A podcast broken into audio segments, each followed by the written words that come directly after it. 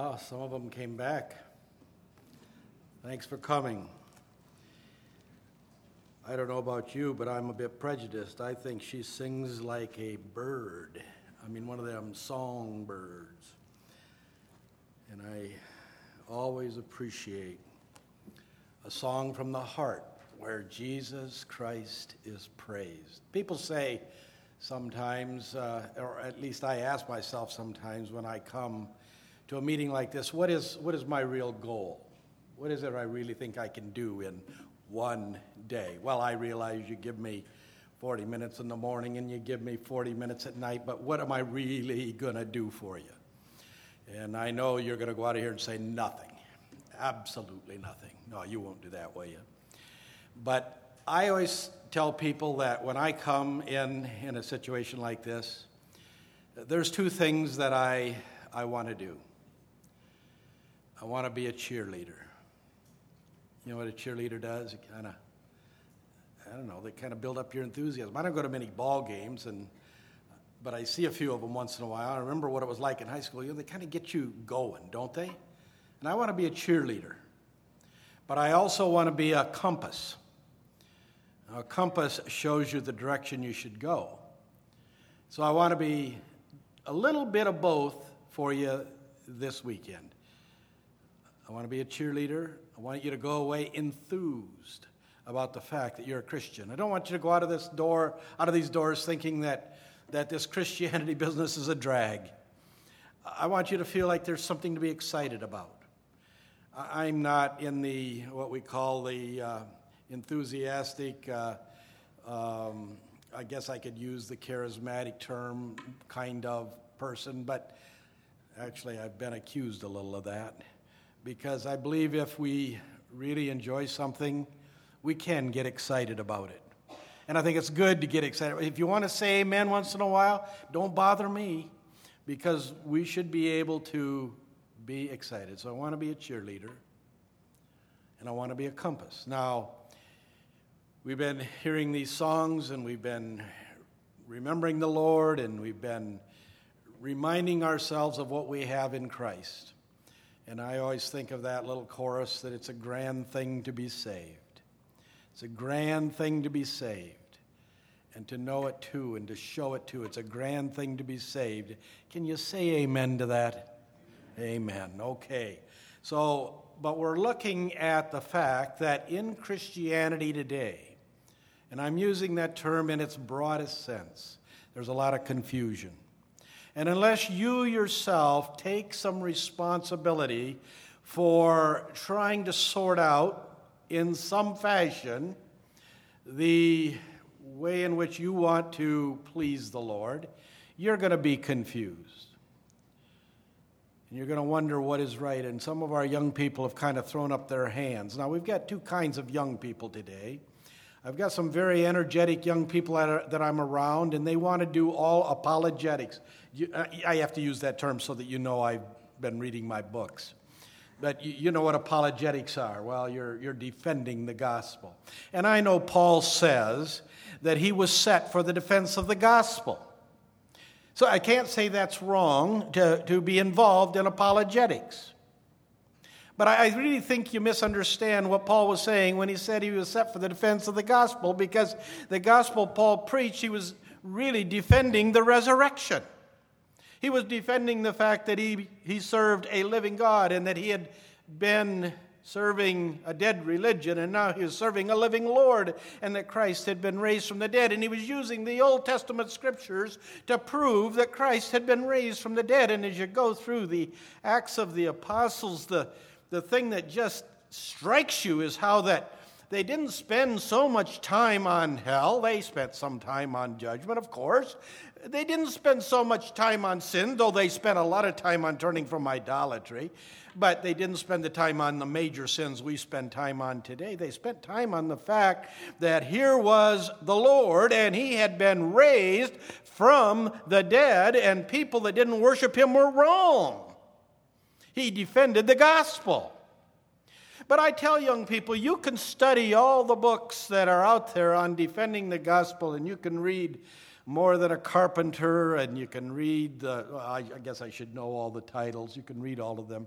But you know, our job, I am convinced, isn't so much to defend the gospel in the way apologetics are defending it as it is to present it.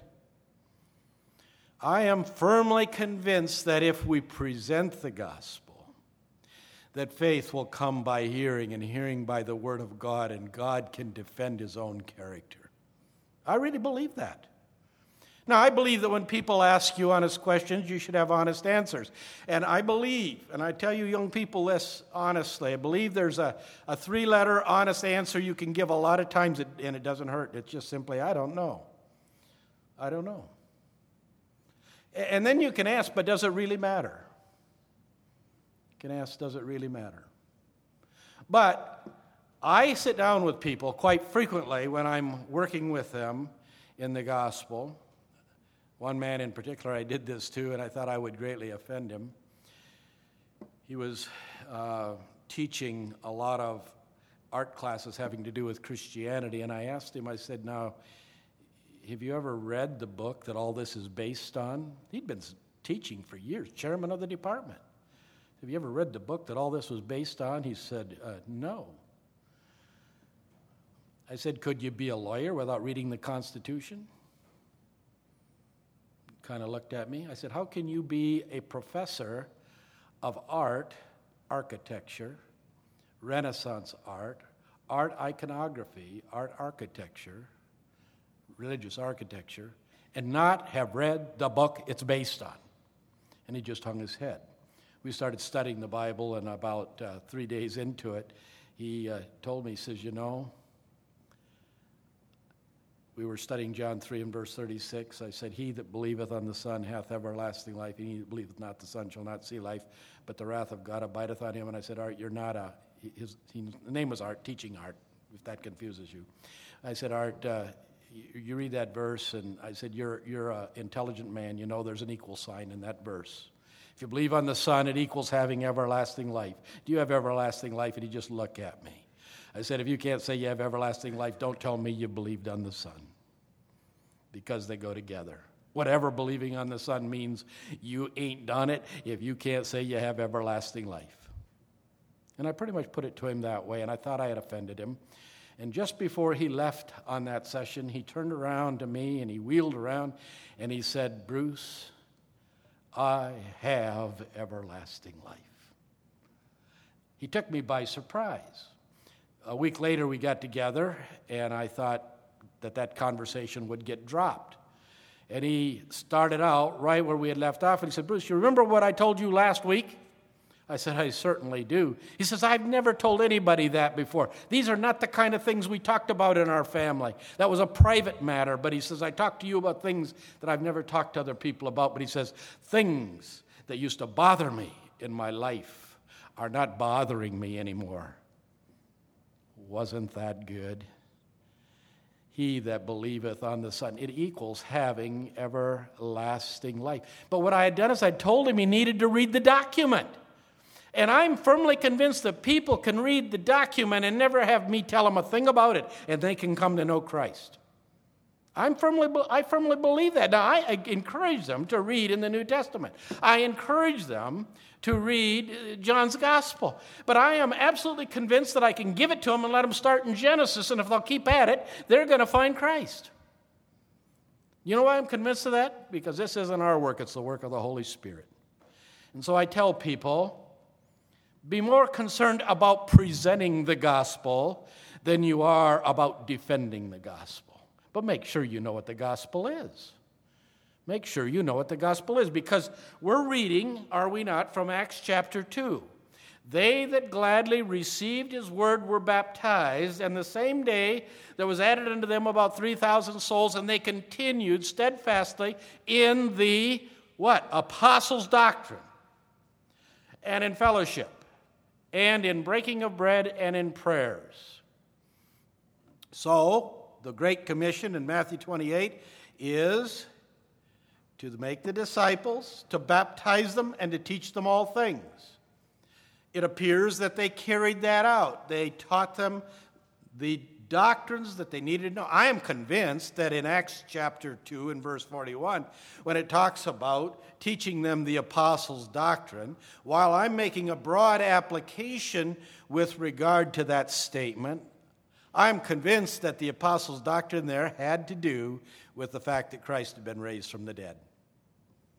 And I'm convinced that that's what they were defending, that's what they were explaining, that the Old Testament predicted it, the New Testament had witnesses to the resurrection, and Paul had seen him, well, later on would see the, the resurrected Lord. But I think Peter, in that passage, was defending the truth of the resurrection. That's what my, my personal feeling is, but we can certainly go beyond that with the doctrine of the resurrection. Now, my problem today is that there's a lot of doctrines that we need to understand. And I'm not sure that we do. And when I was 20 years old, I understood them all. When I'm now a little older than that, I'm not sure I understand them quite as well as I used to. One of the doctrines I'm not sure that I understand is the doctrine of who a Christian really is. Oh, you're supposed to know that? Yes, I'm supposed to know that, right? I'm supposed to know who a Christian really is because the issue that I'm going to deal with is the issue of separation and I'm supposed to separate from unbelievers. But who's an unbeliever today? And who's a believer today? Now, I mentioned this morning that I work with a lot of people who tell me that they don't know when they were saved. And I have never been one who believes that you have to be able to go back and put a mark on the calendar. Because if you were as occupied with putting a mark on the calendar as some people are, I would be wondering if you had been concerned about the fact that you were a sinner in need of a Savior. I can put a mark on the calendar. You know why I can put a mark on the calendar? Because I was saved two days after President Kennedy was assassinated, and I can go back in the history books and I find out President Kennedy was assassinated on November 22nd. So I was saved on November 24th. But if I didn't have that marker, I would remember it because it was, for me, a traumatic experience. It was a thrilling experience, but it was a traumatic experience. But I don't know that I would remember the date. If you ask me the date I was baptized, I remember being baptized, but I'd have to do a little work to figure out the date. I think I could do it, but I'd have to do a little work to figure out the date. But, folks, I do not understand. I'm talking about the doctrine of salvation. Now, I do not understand how we can preach about salvation without preaching the must of John chapter 3. Well, there's actually two in John chapter 3, but there's one in particular that we need to spend a little time on. Ye must be born again. Now, let me ask you a question. What does M U S T mean? I've got a place where I go. I, I know you're from Claremont. You're not gonna you're not gonna respond to me. I, I just know that. I, I, should have you raise your hands. But but I, I've got a little place I go, and there's a 12 year old girl who doesn't know better. And every time I say, "What does M U S T mean?" this little 12 year old girl says, "It means must." Does, does that mean anything to you? Must means must. And I know it means that it's an absolute necessity, but she's got a hold of it because every time I go there, I pull it on them. And repetition does do some good. And so I'll say, What does must mean? She says, Must. Now, the Bible says you must be born again, right? And if the Bible says you must be born again, you must be born again. But people tell me I wasn't there at my first birth, and I don't remember it. What makes you think I got to remember my second birth?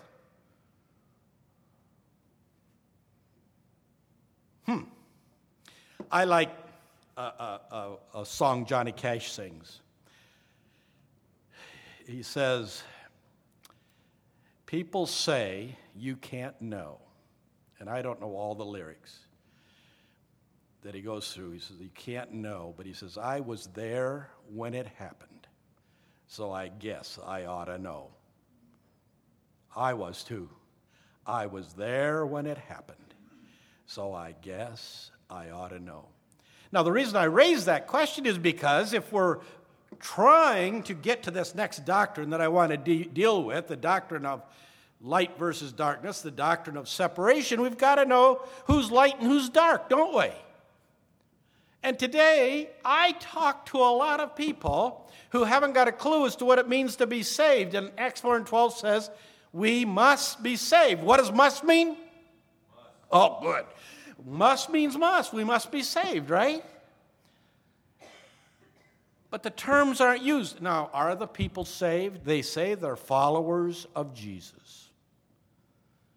Most of them that I'm talking to have been raised in denominational systems where they were baptized as infants, confirmed into the faith later on, and then at some point they say that they are, became sure they were saved. And it's not clear as to whether they really have a new birth experience or not. Do you have that problem around here? When you talk to people, you say, I just don't know. Because you see, we've got this dichotomy between the doctrine of faith by grace and the doctrine of good works. And we say in our preaching that salvation is by grace through faith, and it's not of works, lest any man should boast. And then we go on, after we make that statement in the early part of our meeting, we go on and tell everybody about the good works they should be doing. Now, you're sitting there as an unsaved person, right? And you're listening to us say, well, salvation is by grace through faith. And then you hear us say, but I don't think that person's saved because they don't walk it. What message are we presenting? Are we confusing people at all with, with, with that? Because both are true in a sense, aren't they? Can people be saved that aren't walking it? Yeah. Can people be walking it and not be saved? I think they can.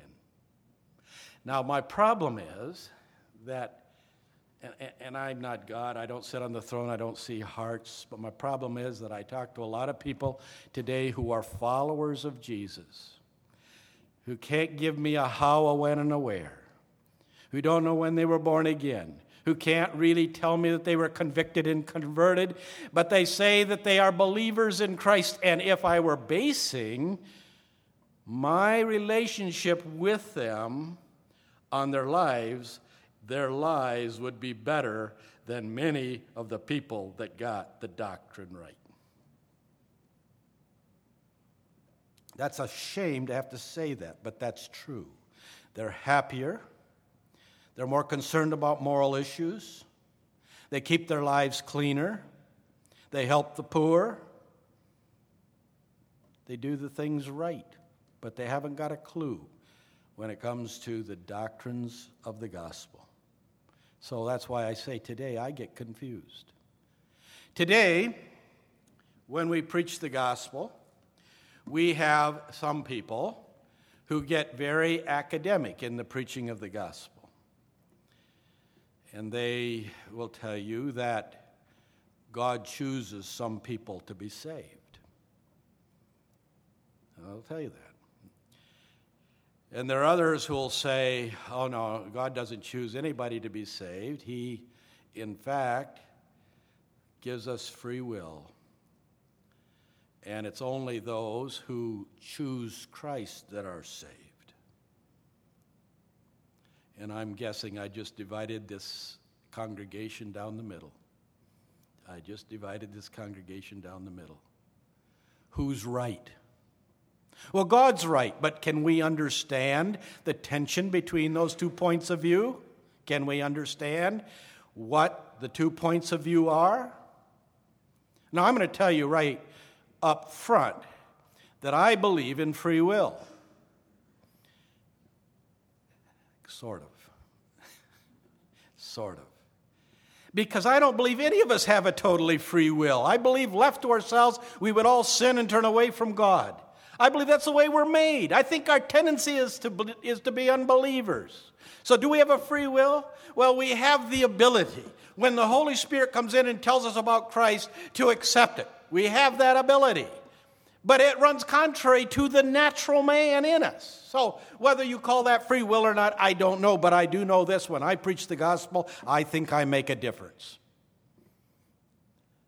And I get very upset when somebody presents in a gospel meeting the truth. They say that it's the truth, that some people will never be saved because they were not part of the elect. The elect is the church. And when you go back to Ephesians chapter 1, it's misunderstood. Let's just read it together.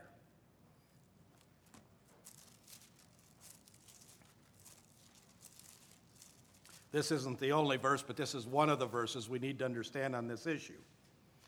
Ephesians 1 and verse 3 says, Blessed be the God and Father of our Lord Jesus Christ, who hath blessed us with all spiritual blessings in heavenly places in Christ. It's talking to Christians. According as he hath chosen us or elected us in him before the foundation of the world, that we should be holy and without blame before him in love, having predestinated the chosen, having predestinated us unto the adoption of children by Jesus Christ to himself according to the good pleasure of his will. Now, what does it mean when he says that he hath chosen us in him? We read that, that he has chosen us to be placed in him. And what it says. In the Ephesian epistle, and this goes back to things I was saying this morning, we have to understand the context of the epistle. And one of the basic things you do when you study your Bible is you study in the context. We tell people there are three things that sell real estate. Three principles, right? Location, location, location.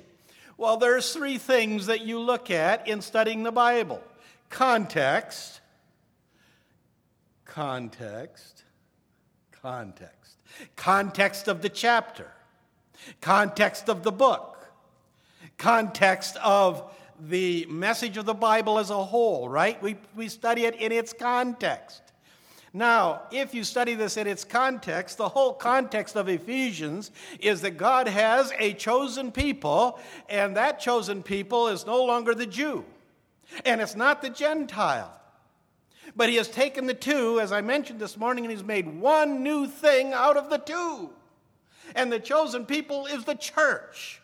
And when you come to Ephesians and you see that little preposition in, that's a positional statement, not a conditional statement. Unconditional statement is one that happens if you meet certain requirements. A positional statement is what we have in Christ by virtue of believing in Him. This is a position chosen in Christ, not chosen to be placed in Christ. Now, let me explain so you got it. Because on this, this is extremely important, folks. Notice, he's not saying that we're chosen in Adam. If we were chosen in Adam, that would be by our natural birth. Right? Notice he's not saying we're chosen in Abraham. If we were chosen in Abraham, it would be the Jews that are chosen, right? You getting this? We're chosen in him, in Christ. It's Christians that are chosen. This passage does not tell you what makes a Christian. This passage tells you that if you're a Christian, you are a part of God's chosen people. These are things that we have to sort out. Now, having said that, I can't explain to you why, when I walk into a meeting and begin to hold meetings, that I see people in the first meeting oftentimes, and I can say, that person's going to come to Christ. They have a hunger and a thirst after righteousness. And I can look at other people and I can say, they didn't hear a thing I said tonight. I can't explain why some come to faith and why some do not. I can't explain that, but I'm a firm believer in the fact that God wants all to be saved. And I preach from that standpoint. I hope we're really not divided on that issue here. I could go into the whole gamut of truth associated with this. I don't want to. I just want you to be assured of the fact that God had a plan before Adam ever sinned. He had a plan that would allow us to be His chosen people in Christ. And we have to believe in Christ to become a part of that chosen people. And He's predestinated us, who are His chosen, His elect people. He's predestinated us to be with Him in heaven and to be like His Son, to be heirs and joint heirs. We got all of that. That was just like people that find out that they're pregnant. I, I, I'm from the old school. My wife was pregnant, but you young people, you're pregnant. So, okay, I go along with that. And when you find out you're pregnant, what do you do? You go get these tests run and you find out I got a boy or I got a girl or I got a boy and a girl or whatever it is. And then you set up a room for that particular child that's going to come into the world. You got a destination for a child, right? And because that child is coming, you make sure you're prepared for it. God prepared for us before the foundation of the world. He set up the room and he says, In my father's house are many mansions. If it were not so, I would have told you. I go to prepare a place for you. And if I go to prepare a place for you, I will come again and receive you unto myself, that where I am, there ye may be also. Ah, isn't that nice? He's prepared that place for us, and he did it for me long before I was ever saved.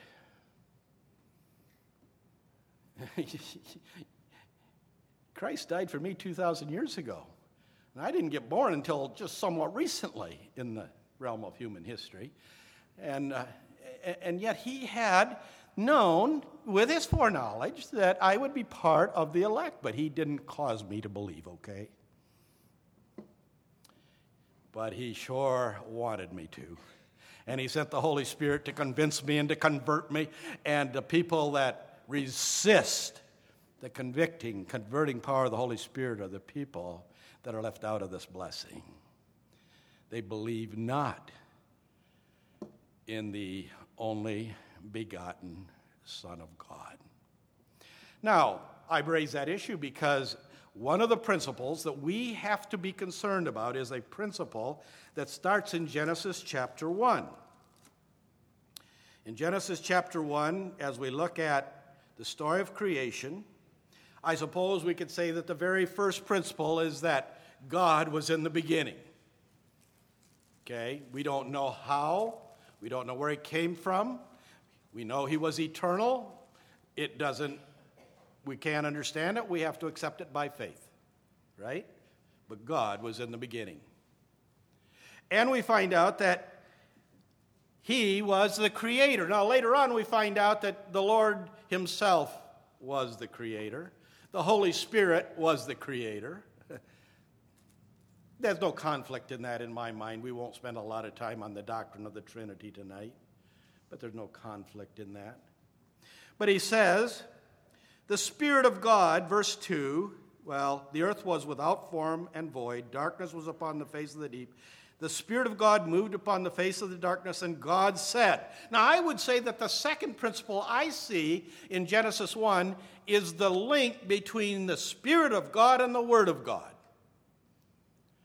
If you come to Ephesians 6, he, uh, Paul tells us that we're to take the sword of the Spirit, what? Which is what? The Word of God. There's always a link between the two. And that's why when we read the Word, the Spirit will use the Word to convict and to convert sinners, and to convict and to convert even those of us that are saved sometimes. Okay, so we have that Spirit of God moved, and God said, Let there be light. And there was light. God saw the light that it was good, and here it is. Here's the principle God divided the light from the darkness, right? There's a division between light and darkness. Now, we know that darkness represents the domain of Satan, it's confusion. Light represents Christ and his domain. That's understanding, that's purity, that's all that's good. When we get to heaven, I don't know about you, but there's one problem I have about the description of heaven. And it just bothers me to no end. There's no night there. How am I going to sleep? But the Bible says there's no darkness, there's no night there. Now, whether that's symbolic, whether that's real, whether that's the real deal, I don't know. But anyway, there is good, there is evil, there is light, there is darkness. So we come over and carry this doctrine over into the New Testament. Let the Old Testament be our illustration and the New Testament be our explanation. And as we come to 2 Corinthians 6, we're going to read a verse that I don't know when I've heard read publicly in the last 10 years. So I'm going to read it publicly here. Verse 11 says, O ye Corinthians, our mouth is open unto you, our heart is enlarged. Yet ye are not straightening us, but ye are straitened in your own bowels. Now, for a recompense in the same I speak as unto my children, be ye also enlarged. But here it is Be ye not unequally yoked together with unbelievers. Now, many of you have newer translations different translations, and the unequal is not in there, right? It just says, be not yoked. Is there anybody here that's reading a translation that says that? All of yours say, be not unequally yoked. Well, that's good. But, but the truth of the matter is, I don't think the word unequal is really there, it's implied. Okay? Be not unequally yoked together with unbelievers, for what fellowship hath righteousness with unrighteousness? What communion hath light with darkness? What concord hath Christ with Belial? Or what part hath he that believeth with an infidel? And what agreement hath the temple of God with idols? For ye are the temple of the living God. As God has said, I will dwell in them and walk in them, and I will be their God, and they shall be my people. Here it is Wherefore, come out from among them, and be ye separate, saith the Lord, and touch not the unclean thing, and I will receive you and will be a father unto you. Now, he's already our father. This means we will allow him to father us. That's what I think the, the idea is. I will be a father unto you, and ye shall be my sons and daughters, saith the Lord God Almighty. In other words, in a practical way, we'll enjoy the, the, the, the ability of God to be the father he wants to be. How can we do that? Only one way Pure and simple, separate from unbelievers. But I just asked the question who's an unbeliever today? Do you know? And this is an issue that I think that we all have to deal with in some fashion. I've got a uh, article I want to read to you about what a Christian is, if I can find it here. It's a good article. I know it's a good article because you can find it on my website. And for those of you that don't know, I have a website, and if you're interested in it, I'll give you the, the address, or you can talk to one of my friends who's got it here, Kevin or Jason, and uh, get it. Um, every Monday, I try to distribute an email meditation. If you're interested in that, you're welcome to either read it on site or have it emailed to you. Or if you've got Facebook, I put it on that. Um, those things are, I make those things available. But this article is on the website, so you don't have to take notes. You can go to the website, you can copy it off. Very good article. I know it's a very good article because I wrote it. Now, when I wrote this, I, I'm being facetious, I hope you understand. Today, we hear that the problems in Kosovo, as well as the current war on terrorism, are because of a conflict between Christians and Muslims. In Littleton, Colorado, a girl is shot because she is a Christian. Sometimes we hear of real Christians or born again Christians. You've asked a question. I had a question that I'm answering here. You've asked a question that bothers many since the term means different things to different people. There are three references to Christians in the New Testament.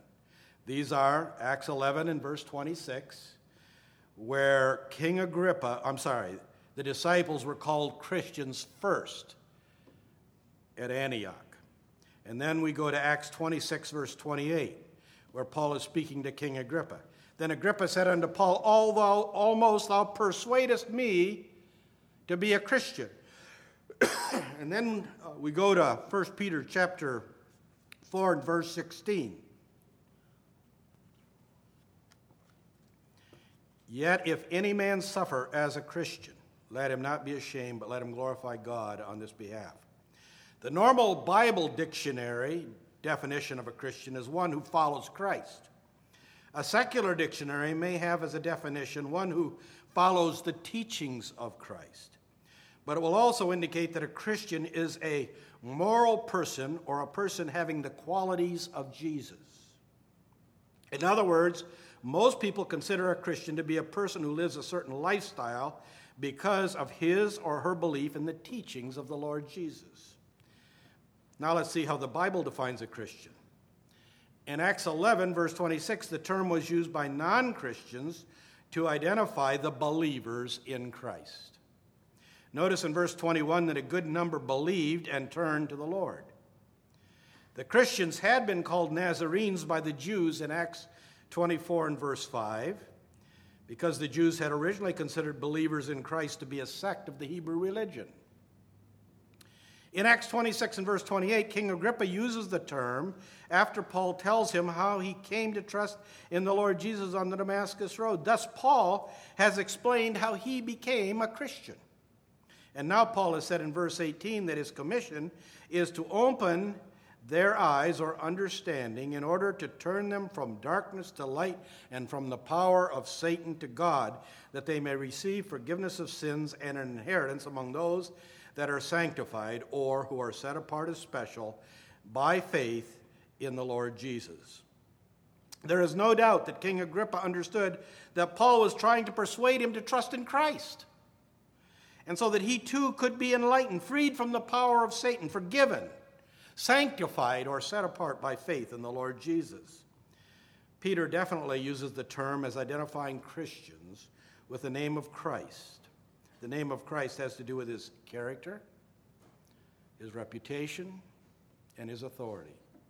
In summary, being a Christian is not a lifestyle as much as it is a relationship formed by trust. A Christian has received Christ as his or her personal Savior by trusting Him. A Christian is born again since one can't be a Christian without the new birth. A real Christian is one who really trusts in the person of Christ and who has had that effect and has had that affect his or her lifestyle, in contrast to one who casually says that he or she believes in the Lord Jesus with no conviction about what that means. No ceremony makes a Christian, though Christians believe in ceremonies such as baptism and the Lord's Supper. One can't join a group to become a Christian, though Christians do join together for the purpose of worship, teaching, prayer, and fellowship. A Christian is a follower of Christ because he or she has the utmost confidence or faith in Christ and thus knows that his or her sins are forgiven and that he or she has eternal life. Now, today, we talk in the public media about the Christian right. Don't we? Is the Christian right something that we should be associating ourselves with? There are two issues that the Christian right uses to get us to associate with them. I'm not going to mention them, you know what they are. I'm not here to deal with those issues. I'm here to tell you that those issues are issues we're all concerned about. But those issues have gotten us to accept organizations as Christians who do not preach that you must be born again, that do not preach that you can know you have eternal life, who do not preach that you have faith in Christ to be right with God. Some of the organizations, if I were to take you to their believings, are basically New Age organizations. They call themselves Christians. But we have amalgamated with those people and we have identified ourselves with those people because of the um, monstrosity of the sins. But we single out we, we get upset with the Westboro Baptist Church because they single out specific sins and we call them sin killers. But in a sense, we're doing the same thing because we'll deal with some of these sins and we don't deal with the corresponding sins that are acceptable amongst us. Now, folks, I don't have an answer for this, but I know the Bible says that I'm to separate from unbelievers. And when I take a stand, I should take that stand with the Lord, not with people who are tagged as Christians, but who do not believe the basic doctrines of the gospel. I believe that strongly, and I think we need to be very careful in our association with what's called the Christian right. Oh, you can crucify me at the door. I get to go home tomorrow. But I'm just telling you this because I want to be a little compass. Look, I'm going to be very plain. When you take a stand with the Republicans, the Democrats won't believe you. When you take a stand with the Democrats, the Republicans won't believe you, and they both need to be saved. Take your stand with the Lord. Okay? Take your stand on issues. Don't associate with name calling and tags. Don't do that. Now, having said that, we come back to this issue of separating light from darkness. And generally, I hear people say, yes, a believer should not marry an unbeliever. I can tell you of one situation we ran into just recently or heard about just recently where the young man said he was a believer until he got married. Then he said, I never believed any of that. Should the young lady have been able to figure that out? I don't know. I have parents who tell me that they believe in evangelistic, no, dating evangelism. Do you know what that is? Dating evangelism. You date an unbeliever and you convert them to Christ. Can I suggest that maybe that's not a good idea? Can I be a little stronger and tell you that you're playing with fire? Okay, what about our business relationships? We used to be concerned about separating from unbelievers in business relationships. And so I would talk to farmers. I, at one time, I was practicing as a CPA. We always practiced, we never got it right. And so um, I was practicing as a CPA, and I'd have a farmer come in, and he would be, he would be farming by himself, and he'd want to go into partnership. Well, the person he wanted to go into partnership with was usually somebody who was either a questionable un- a believer or an unbeliever. But he'd say, well, can't we incorporate and get around this because it's only a partnership that creates a problem, right? If we incorporate, then we don't have the problem. Not same operation, different legal form, right? Are, are we being a bit technical in order to avoid the issue? Do you understand what I'm saying? What is an unequal yoke? Okay, well, that's been a problem that I've had for years. What is an unequal yoke? Because I'm a firm believer in the fact that we need to mingle with the world. I'm a firm believer in the fact that we are in the world, we're not of the world. The world should know we're not of the world, but that we have to be out there and even make friends in the world. But listen, it's an unequal yoke whenever you give up a principle, a godly principle, in order to maintain the relationship. Can I, t- can I give you an example? I've had people say, well, you women, because you women are the ones who do this, you women should not have coffee with your unsaved neighbors. Now, I'm all for you having coffee with your unsaved neighbors, so long as you don't take the texts off the wall and put the Bibles away when they come. If you can be what you are normally when they come, if you can be all that you are for Christ when they come, fine. If you still if you normally give thanks for your lunch, give thanks for your lunch. You don't have to be um, obtrusive. You don't have to be uh, preachy. You just have to be a Christian.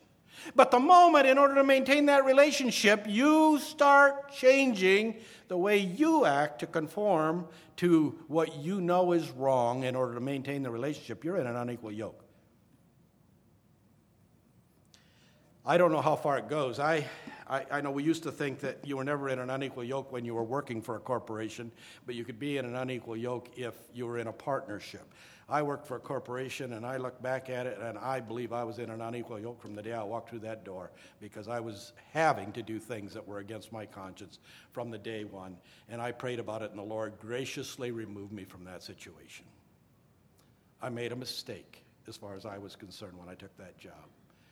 Now, I realize that this matter of separating light from darkness is difficult in our day. I, am not going to sit here and tell you I know just exactly where you should draw the line, but I think you should be praying about it. Because if you want to be all you can be for God, this is here. Be not unequally yoked together with unbelievers. Don't let unbelievers make decisions for you that you wouldn't make if you weren't in that relationship. And remember that when the children of Israel were delivered from Egypt, there was a mixed multitude that came out with them. I think you'll read about that maybe in Exodus 12 or so. A mixed multitude came with them. Who was the mixed multitude? Well, it appears to me that while in Egypt, the, the Jews were marrying Egyptians. Uh, may have been men marrying women, women marrying men, but they were marrying Egyptians. They likely had no business doing it.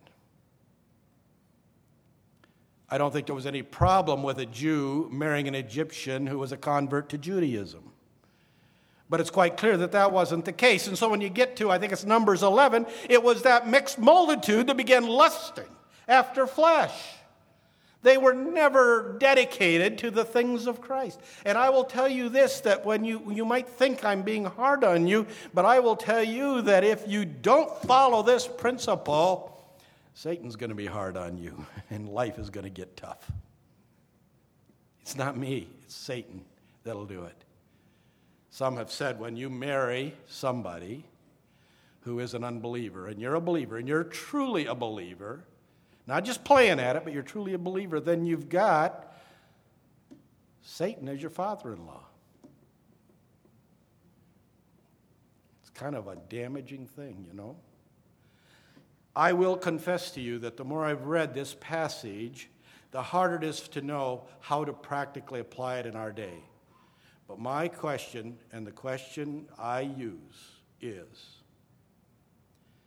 Can I be all that I want to be for Christ in this relationship? And if I can't, get out of it. It doesn't say change the other person, it says get out of it. Wherefore, come out from among them and be ye separate. Why? Because we are God's chosen people. We are holy. That doesn't mean we're sinless, it means that we are set apart for God. We are His temple.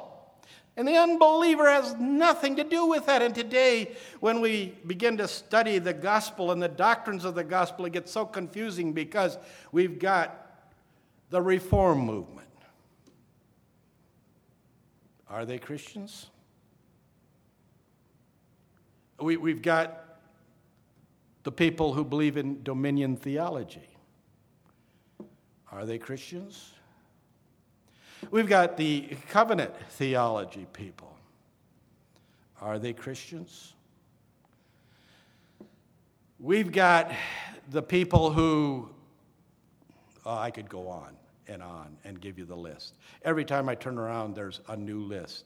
There's the hyper dispensationalists, there's the amillennialists, and most of those groups that I've mentioned already fall into that category. And in every case, it leaves you confused. You'd like to believe that the people are saved and just misguided as to their teaching, following salvation. But if they're misguided as to their teaching, following salvation, the Holy Spirit doesn't lead us down the path to destruction. Why don't they get enlightened? Or why don't we get enlightened? Why? Now I'm going to tell you where the problem is. I got you got to give me 5 minutes because I know you're going to want to just shoot me out of the cannon when I get out of here. But I got to tell you where the problem is. We have become a people who believe you have to be educated to, to understand the Word of God. Did you hear me?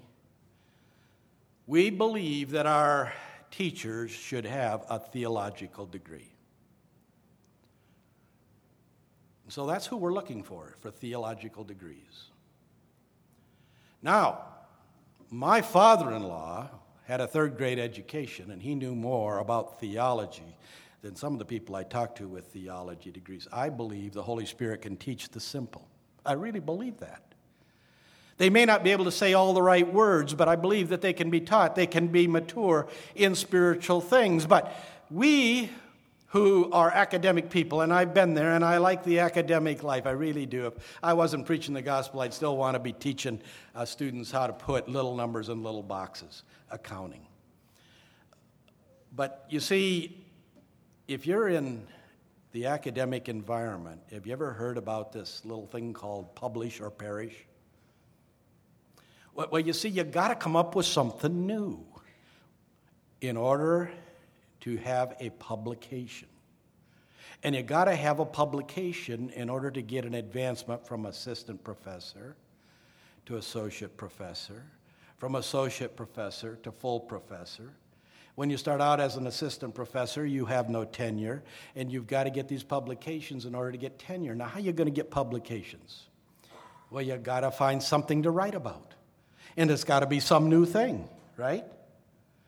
I mean, if it's in science, there may be some new things you can write about, some new, new uh, tests you can run, some, some new experiments, some new ideas you can pursue, or you can perhaps prove that the theory of relativity really never did work and get your publication. I, I don't know. I don't understand those things, but I'm just passing them along. But when you get an accreditation from the accrediting institutions, your professors have to be publishing professors. Now, I'm going to tell you something. If you're going to publish new stuff in theology, you're going to be publishing stuff that doesn't come from the Bible. It's the old stuff that we need to know. I uh, had a professor once who was explaining how this worked, and I was in a cost accounting class, and he said, We. Uh, he says, We have this discussion in, in finance versus accounting as to whether depreciation is a source of funds. Now, if you haven't taken accounting or finance, don't worry about it. Just understand that this was a controversy. Uh, it was just simply a matter of semantics, the way you looked at something for a particular purpose, and I knew that.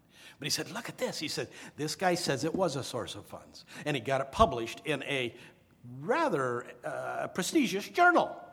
And he said, This guy, he said it was not a source of funds, and he got it published in a rather prestigious journal. And the first guy, he came back and told us why the first guy was wrong, and he got it published in a rather prestigious journal. And it was all semantics from the beginning, a worthless argument as far as I was concerned. And he said, Look, these guys each got three publications on their resume. Look at that. Are you following me? Hey, that goes on in religious circles too. And so we go to these schools of theology and everybody's looking for the new angle. And folks, we don't need the new angle. We just need to know that Christ died for sinners and that the most important thing in life is to be prepared for eternity and we need to be praising God. And you can be simple to do that. Is that okay? Let's pray. Lord, we do thank thee today for thy love, for thy salvation. We do thank thee for the Bible. And we thank thee that when we really study it, the basic message is pretty simple. Trust me and you'll live, reject me and you'll die. And Lord, we're thankful today that we can come together and without understanding everything that everyone has told us, we can trust the Lord Jesus Christ. And Lord, we've trusted him for many years. He's never failed us yet. And we're going to be able to spend an eternity with him in a place where there is no night, where he's the light of that place. We thank thee for him. We thank thee that we can go away from here rejoicing in our sins forgiven we remember the words of that song Was it for me, for me alone, the Savior left his glorious throne? The dazzling splendors of the sky, was it for me he came to die? And the chorus is, It was for me, yes, all for me. O love of God, so great, so free, O wondrous love, I'll shout and sing. He died for me, my Lord the King. And oh God, we just thank thee for the truth of that chorus as we go away rejoicing, giving thee thanks in our Savior's name. Amen.